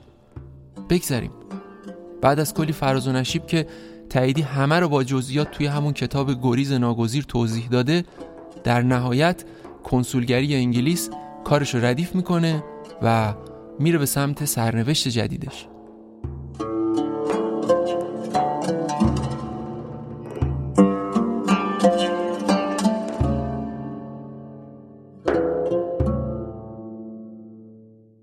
تاییدی زندگی در لندن را آغاز می‌کنه و حدوداً سه ماه بعد بهروز بهنجات هم بهش میپیونده. اونا سعی می‌کنن به اتفاق هم به زندگی جدید خوب بگیرن و راه خودشونو پیدا کنن. اونا دست به کارهای مختلفی می‌زنن که از جمله مهمتریناش میشه به اجرای نمایش روی صحنه اشاره کرد. قبلش اینو بگم که تاییدی در کلی نمایش صحنه‌ای بازی می‌کنه که این نمایش ها و اجراها بعد از خروج از ایران هم ادامه پیدا می‌کنه. از معروفترین کارهای صحنه‌ای پیش از انقلابش میشه به اینا اشاره کرد. سال 54 بنگاه تئاترال که نویسندش علی نصیریان بود و تاییدی در اون با عزت الله انتظامی و مهین شهابی و خود علی نصیریان هم بازی بود. سال 55 نیویورک نیویورک به کارگردانی محمد علی کشاورز و بازی تاییدی و پری امیر حمزه. سال 58 فنا شدگان که تاییدی با بهروز بهنجاد هم بازی بود سال 59 دیار خاموشان که نویسنده و کارگردانش بهروز بهنجاد بود و تاییدی با مرتزا عقیلی هم بازی بود اکثر این نمایش ها توی تئاترهای لالزار، سعدی و 25 شهریور اجرا شدند. تاییدی بعد از خروج از ایران به اجرای نمایش توی لندن ادامه داد که همه اونا رو با همراه همیشگیش بهروز بهنژاد روی صحنه برد. قاچاق آدمیزاد، قصه دیار و دیوار و یکی از مهمترین این نمایش ها یعنی دیوار چهارم یه نمایش تک نفره 75 دقیقه نفسگیر که فرزانه تاییدی با ظرافت و قدرت بازیش می‌کنه. نمایشی که خودش خیلی دوستش داشت. خط اصلی داستان دیوار چهارم در واقع ماجرای حقیقی فرار خود تاییدی از ایران بود که البته با تجربه ها و خاطره های نویسنده اثر یعنی بهروز بهنژاد مخلوط شده بود.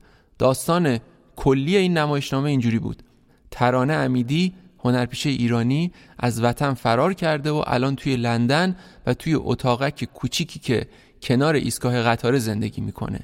اون دوربین ویدئویی گوشه اتاق گذاشته و ماجراهای زندگی خودشو بازگو و ضبط می‌کنه. ماجراهایی رو که در ایران براش پیش اومده. اتفاقهای تلخ موقع فرار و البته زندگی کنونی خودش. این نمایش موفق یه جورایی حدیث نفس فرزانه تاییدی بود که اون با تمام وجود اجراش کرد. قسمتی از این نمایش رو طبعا با صدای واقعی تاییدی میشنویم. موجه های بلند چشمای قلمبه. دهنی که مرتب بی جنبه نگاه عجیبش به آدم. خانم جان شما پیش رو همین شطور این از همه آرامتره. نامش کهرباست. تنها سرمایه زندگی من. بلند که می‌خواست بشه یک دو. سه تا پنج شش تا حالت مختلف داشت اول که نزدیک از اون گردنش گفتم خب بلند شدن سخته از این طرف اون طرف هم مرتب پیش دیدم آقا چهارشنبه اینو چی کار کنیم؟ آقا چهارشنبه اونو چی کار کنیم؟ بازه فهمیدم بیچاره اسمش چهارشنبه است. خانم جان نفس راه که بیفتن آسوده میشه.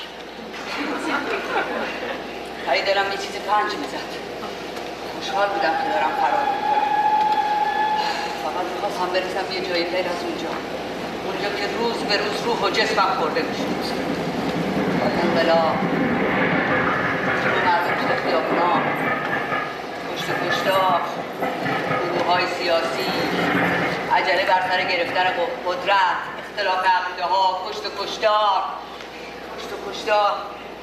مایکل جکسونه داد زد خانم ترانه خانم این فیلمای راست راستی میمونه با دام دام. درررم درررم لورنس عربستان. نه بابا صحرای کربلاس و آشورا. حالا وقتی از گرما تف باد باد کرده ترکی تاریخ میشه. سکه من خودم چهار روز تو تو یه شرکت بیاره جلی چشار سوسولت می‌زنم و برولون های جور و واجور سارمون سر برگردون. خانم جان آسایش داری؟ آره آره آره. ترسیدم بگی اگه نمی‌خواد پیاده شو برگرد. روی شطور اول لای پاهم زخم شد. فکر کردم این باد چه برای سر پسرهای بیچاره میاد.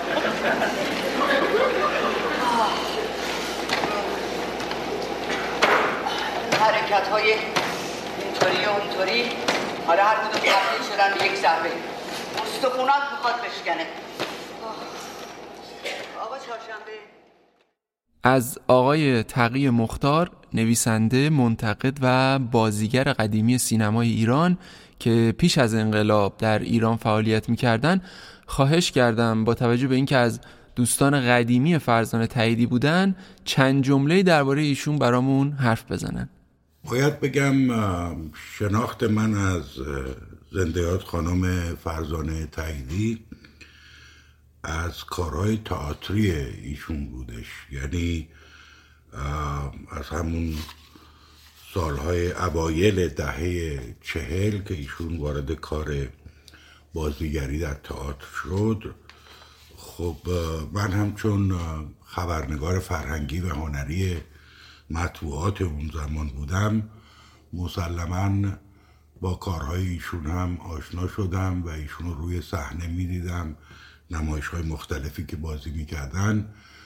و بعدها خب به خاطر شغلی که من داشتم فعالیتی که می‌کردم ملاقات هایم با هنرمندان تئاتر و گفتگوهایی با کارگردان ها نویسنده های تئاتر و بازیگران که داشتم ملاقات هایم با ایشون می‌کردم و به این ترتیب از نزدیک همون موقع من با ایشون دوست شدم و آشنایی پیدا کردم با روحیات و خصوصیات و استعدادهاشو ولی خصوصیات شخصی و اخلاقی که خانم فرزانه تاییدی داشت و همه ما داریم به هر شکلی. یعنی بسته به این که در چه خانواده ای به دنیا آمده باشیم در چه فضای فرهنگی بزرگ شده باشیم والدین ما با ما چه رفتاری داشته باشن. و چه حوادثی بر ما گذشته باشه در دوران کودکی یک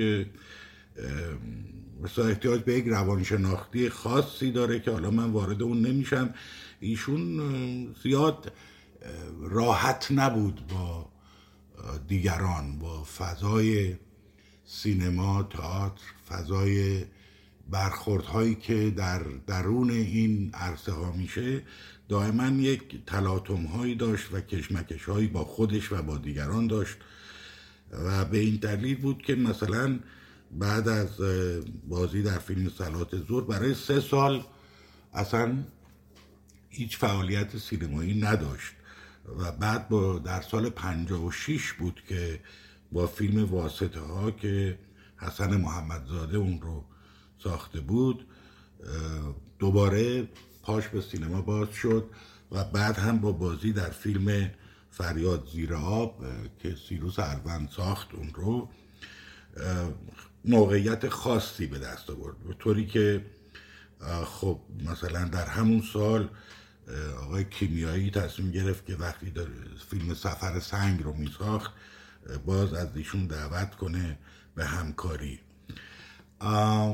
ولی همونطور که گفتم یک روحیه ویژه‌ای که فرزانه تاییدی داشت یک کمی تکبر البته داشت. گرچه در اون دوره یعنی از اواخر دهه چهل تا مقطع انقلاب در سال 57 بازیگران تئاتر به خاطر موقعیت خوبی که سینما از لحاظ مالی داشت و می‌تونست دستمزدهای خوبی پرداخت کنه و خود سینماچی ها هم علاقه پیدا کرده بودن که با هنرمندهای تئاتر کار بکنن. هنرمندهای تئاتر خیلی مشتاق بودن که در فیلم های ایرانی بازی کنن. که چهره زیادی رو ما می‌شناسیم شما می‌شناسیم همه می‌دونن که از تئاتر وارد سینما شدن. فرزانه تعییدی هم همین کار رو کرد منتهاش همیشه اون حالت خود برتربینی رو در خودش داشت و با اکثر هنرمندای سینما به خصوص کارگردان ها گرفتار مجادلات و ناراحتی هایی می‌شد. از تمام اونها دلگیری هایی داشت که بعدها در زندگیش در غربت هم وقتی صحبت می‌کرد همیشه گله و شکایت داشت از خیلی از هنرمندای سینما و حتی کارگردان ها بازیگرا بازیگرای سرشناسی که باشون همکاری داشت از همه اینا گله داشت. در هر حال فرزانه تعییدی هنرمند بسیار خوبی بود هنرمند شایسته ای بود با خصوصیات ویژه‌ای که خدمتتون گفتم. ولی متاسفانه آنچنان که باید و آنچنان که در لیاقت او بود جایگاه شایسته در سینمای ایران پیدا نکرد و در از خیلی جوانی ناگزیر شد کشورش رو ترک بکنه و بقیه عمر نسبتا کوتاهش رو در غربت بگذرونه.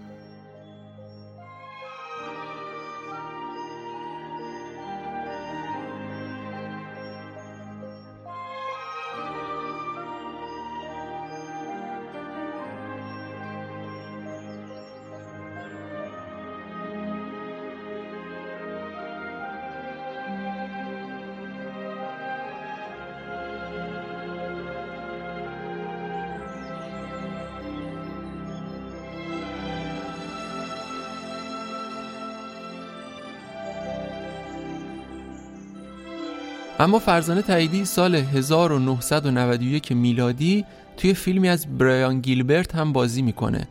به نام بدون دخترم هرگز. توی این فیلم آلفرد مولینا و سالی فیلد بازی می‌کردن. داستان اینه که بتی محمودی که با مرد ایرانی به نام مودی ازدواج کرده تو بهبوی انقلاب به اصرار همسرش به ایران سفر می‌کنن. این سفر تبدیل به کابوسی برای بتی و دختر کوچیکش میشه. بتی هرچی تلاش می‌کنه همسر ایرانیشو قانع کنه به آمریکا برگردن نمی‌تونه در نتیجه تصمیم می‌گیره مخفیانه و به همراه دخترش از ایران خارج بشه شما مثل من از شنیدن خط داستانی این فیلم یاد یه چیزی نیفتادین؟ یاد این نیفتادین که این حکایت خیلی شبیه حکایت خود فرزانه تاییدیه؟ تاییدی توی این فیلم نقش مدیر مدرسه رو بازی می‌کنه که شخصیت اصلی داستان دخترش رو اونجا گذاشته تا فارسی یاد بگیره و درس بخونه.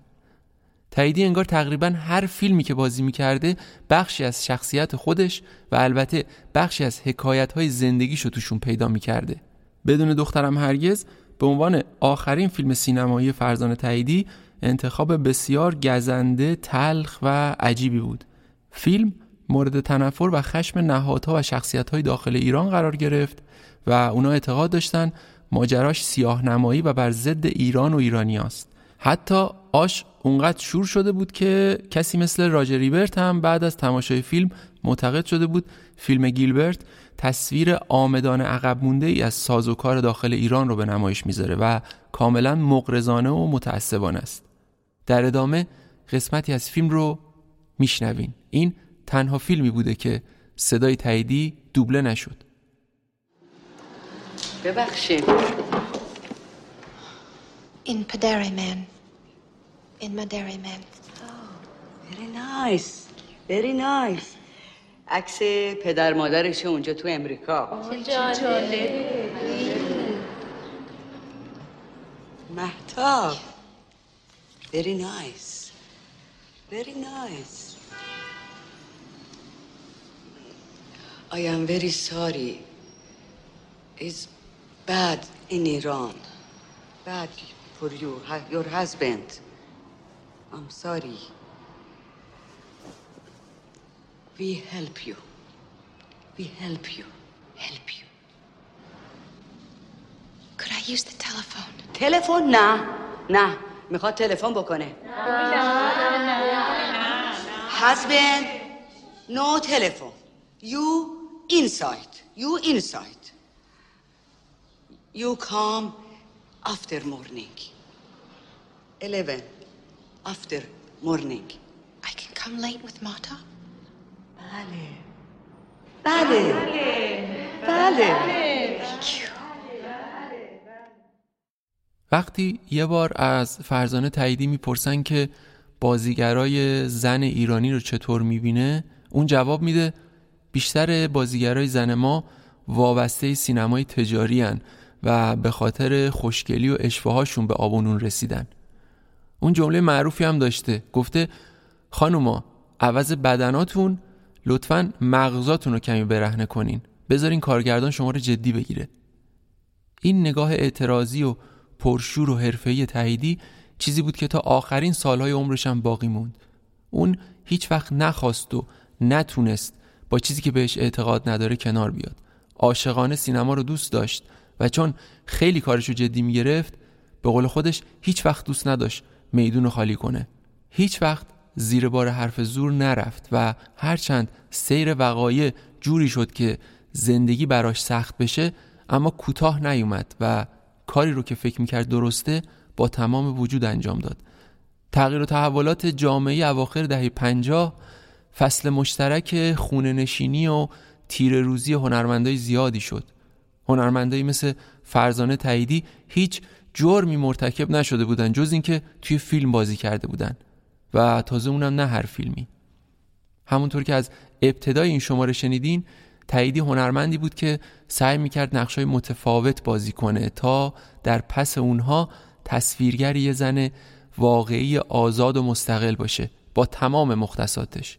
اون با استعداد بینظیرش در بازیگری اگر همه چیز خوب پیش می‌رفت اگر اجازه می‌دادن به کار ادامه بده اگر ساز و کار درستی وجود داشت و اگر فهم درستی از هنر وجود داشت قطعا تبدیل می‌شد به یکی از اسطوره های سینما ایران. اون زخم خورده تندروی های بیمورد اون دوران شد. در حال حاضر احتمالا خیلی از اون تندروهای دو آتیشه که حکم به ممنوع کاری تاییدی داده بودن حالا که کمی افکار معتدلتری پیدا کردن وقتی به عقب نگاه می‌کنن شاید خودشون رو سرزنش کنن. در واقع فرزانه تاییدی نمونه ای از بازیگرای پیش از انقلابه که قربانی هیجان زدگی و افراطیگری شد. حالا کار به جایی رسیده که سازمان اوج تهیه کننده مستندی شده به نام برزخی ها ساخته عارف افشار. درباره توقیف فیلم معروف برزخی ها ساخته ایرج قادری که بعد از اونم بازیگراش از جمله فردین ناصر ملک مطیعی سعید راد و خود ایرج قادری ممنوع فعالیت شدن.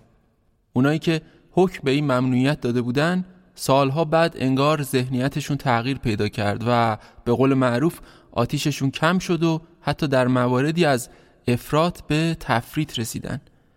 اصولگراهای امروز گناه اون ممنوعیت ها و سختگیری های دهه 60 رو به گردن کسانی میندازن که از نیمه دوم دهه هفتاد اصلاح طلب نامیده شدند و در اون زمان مسئول و مستر کار در نهادهای اجرایی بودند.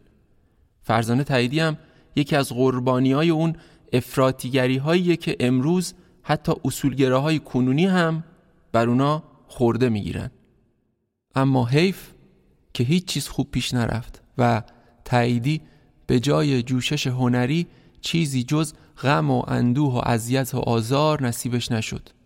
اون هرچند رونده شد اما سیستم نتونست اونو به فرمان خودش در بیاره. نتونست آلودش کنه نتونست بخره.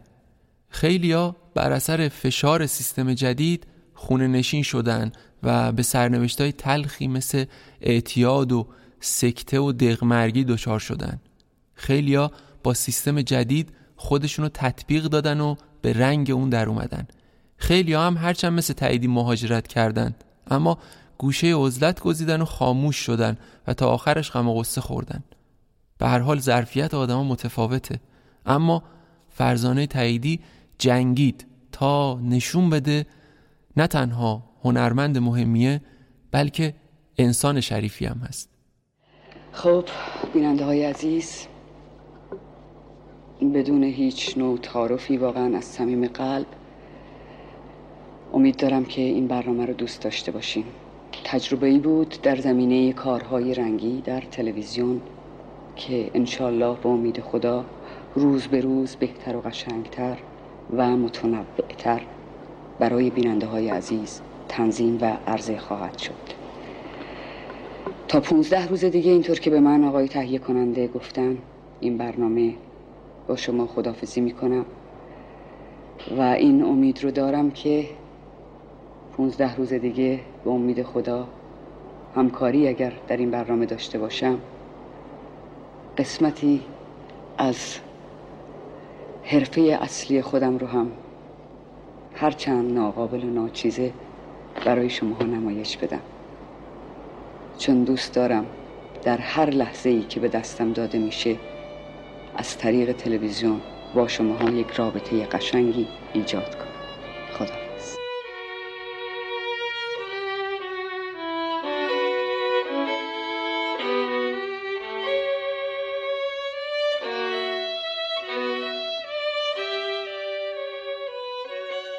پنج فروردین 1399 روز پایانی زندگی یکی از بهترین بازیگران سینمای ایران بود. فرزانه تاییدی بعد از سالها درگیری با سرطان ریه در حالی که همچنان با دوست و شریک زندگیش بهروز بهنجات زندگی می‌کرد و رابطه بسیار خوبی با پسرش کیوان و عروس و دوتا نوه هاش داشت از دنیا رفت. مراسم تشی جنازش در لندن برگزار شد. مراسمی که به خاطر دوران کرونا و شرایط قرنطینه جز تعداد انگشت شمار کسی در اون حضور نداشت. البته مثل همیشه بهروز بهنژاد بود. اون روز اونا با هم وداع تلخی داشتن. فرزانه تاییدی وصیت کرده بود بعد از مرگ جسدشو بسوزونن. به وصیتش عمل شد. بعد از سالها زندگی در خارج می‌گفت دلش برای کوه البرزی که یه روزایی می‌تونست از پنجره آشپزخونهشون رو ببینه تنگ شده. دوست داشت دوباره بتونه همون منظره رو تماشا کنه. امیدوارم حالا به آرزوش رسیده باشه. یادش گرامی.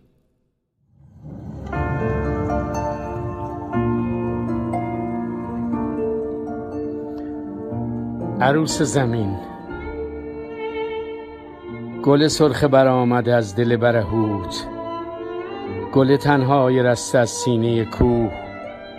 سوسن و یاس بو مادرم گل همیشه بهارا. آینه ما. پرنده زیبای من هزار دستان. ای مرغ حق مرغ عشق. سی مرغ من که قلب سی مرغ شیدا در سینه گشادت می تپد. پیش پرواز بال شکسته مرغان نقم خان قافل سارار عشق. کدام فرشته چشم براحت بود؟ کدام قدیس مجنون در ناکجا با چشم براحت بود؟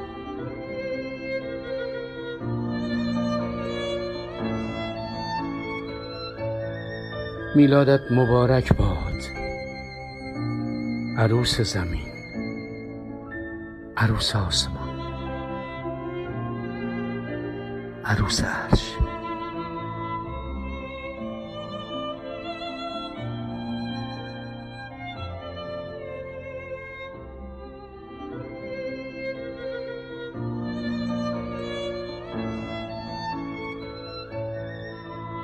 دکلمه که شنیدین یه یادگاری از بهروز بهنژاد بود در وصف فرزانه تاییدی با صدا و کلام استاد رضا بابک. ممنون که به پادکست شماره هفت صدای خیال گوش دادین. نظراتتون رو مثل همیشه برامون بفرستین چون باعث میشه صدامون بهتر به گوش شما برسه. اگه دوست داشتین می‌تونین از ما حمایت هم بکنین. چه شکلی؟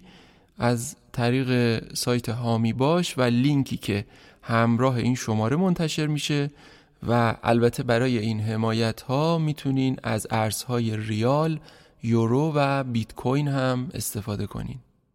مدیر پروژه شاهین شجری کهن نویسنده و سردبیر دامون غنبرزاده دبیر اجرایی بهناز اقبال صدابرداری و تدوین احسان آبدی استودیو رود موسیقی تیتراژ علی زاره آرشیو غزل گلمکانی.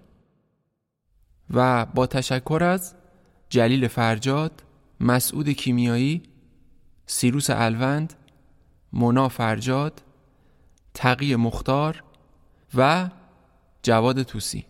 کاری از فیلم امروز به همت عباس یاری هوشنگ گلمکانی.